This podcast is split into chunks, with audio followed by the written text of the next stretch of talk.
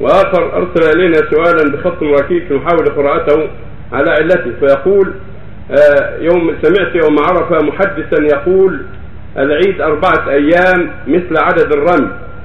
أنه الرمي أربعة أيام فيقول العيد أربعة أيام كذلك.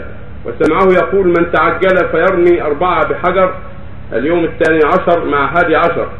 يعني يرمي يعني يرمي يوم حادي عشر ثم يرمي يوم الثاني عشر ما أدري يعني هذا كلام معقول.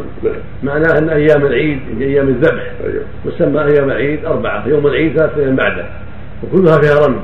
يوم العيد يرمي جمرة العقبة والحادي عشر في رمي الجمار الثلاث والثاني عشر في رمي الجمار الثلاث وهكذا الثالث عشر لمن لم يتعجل في رمي الجمار الثلاث. فكلها أيام عيد كلها أيام رمي كلها أيام ذبح كلها أيام أكل وشرب وذكر الله عز وجل.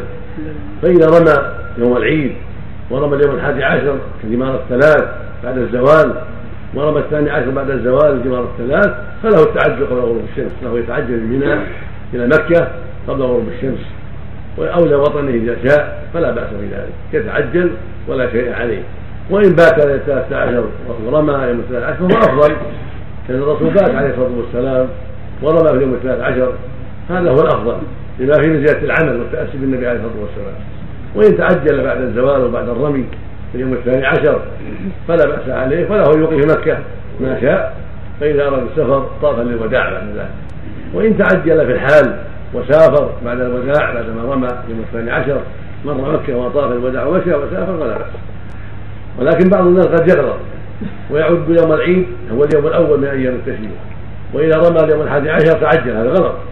يوم العيد ليس من أيام التشريع أما في قوله جل وعلا واذكروا الله في أيام معدودات ومن تعجل في يوم فلا إثم عليه. ومن تأخر فلا إثم عليه. من اتقى. هذه الأيام غير يوم العيد. كالحادي عشر والثاني عشر والثالث عشر. فالتعجل في يومين معناه في الثاني عشر. ويوم العيد ويوم العيد لا يعد منها. فينبغي يفهم هذا. الأيام الثلاثة هي الحادي عشر والثاني عشر والثالث عشر. والتعجل يكون في الثاني عشر. والتريث يكون إلى الثالث عشر.